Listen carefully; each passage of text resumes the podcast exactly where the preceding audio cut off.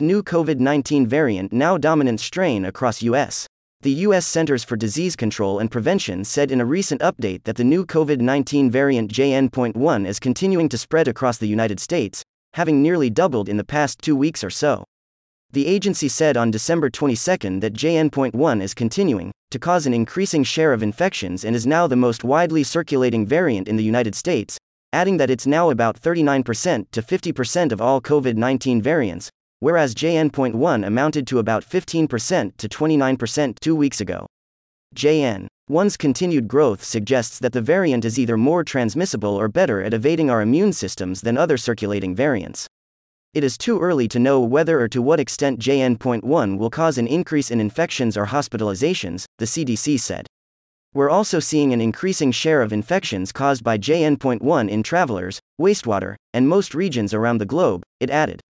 COVID 19 activity across the U.S. is elevated and increasing, but not dramatically, the CDC said.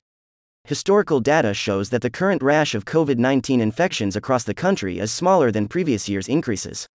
Days before, the UN's World Health Organization listed the COVID 19 subvariant JN.1 as a variant of interest, but it noted there is currently no evidence suggesting it's more severe or a significant health risk.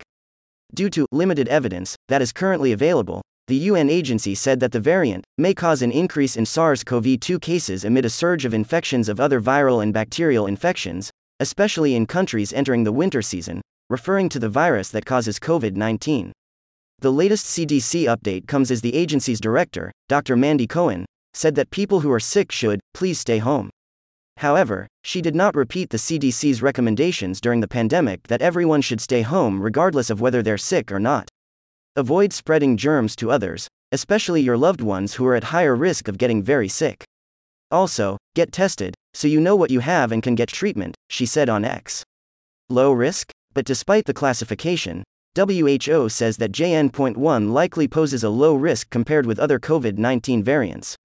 The spread of this variant will unlikely increase the burden on national public health systems compared to other Omicron sublineages, the advisory said.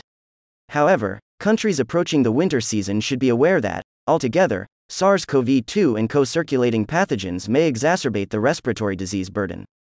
JN.1 is now listed alongside Omicron subvariants, including BA.2.86, XBB.1.5, XBB.1.16, EG5, and BA.2.86, which were deemed variants of interest.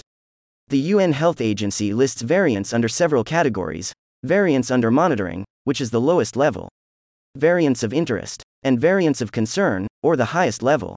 While there might be more cases with the variant, the new variant doesn't pose a greater risk, Andrew Pekosz, a virologist at the Johns Hopkins Bloomberg School of Public Health, told ABC News last week.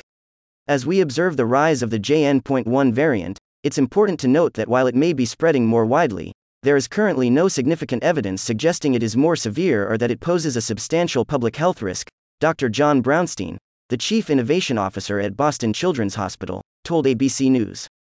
Meanwhile, the CDC has said there is no evidence that JN.1 causes significantly different symptoms than other COVID 19 variants that are currently circulating.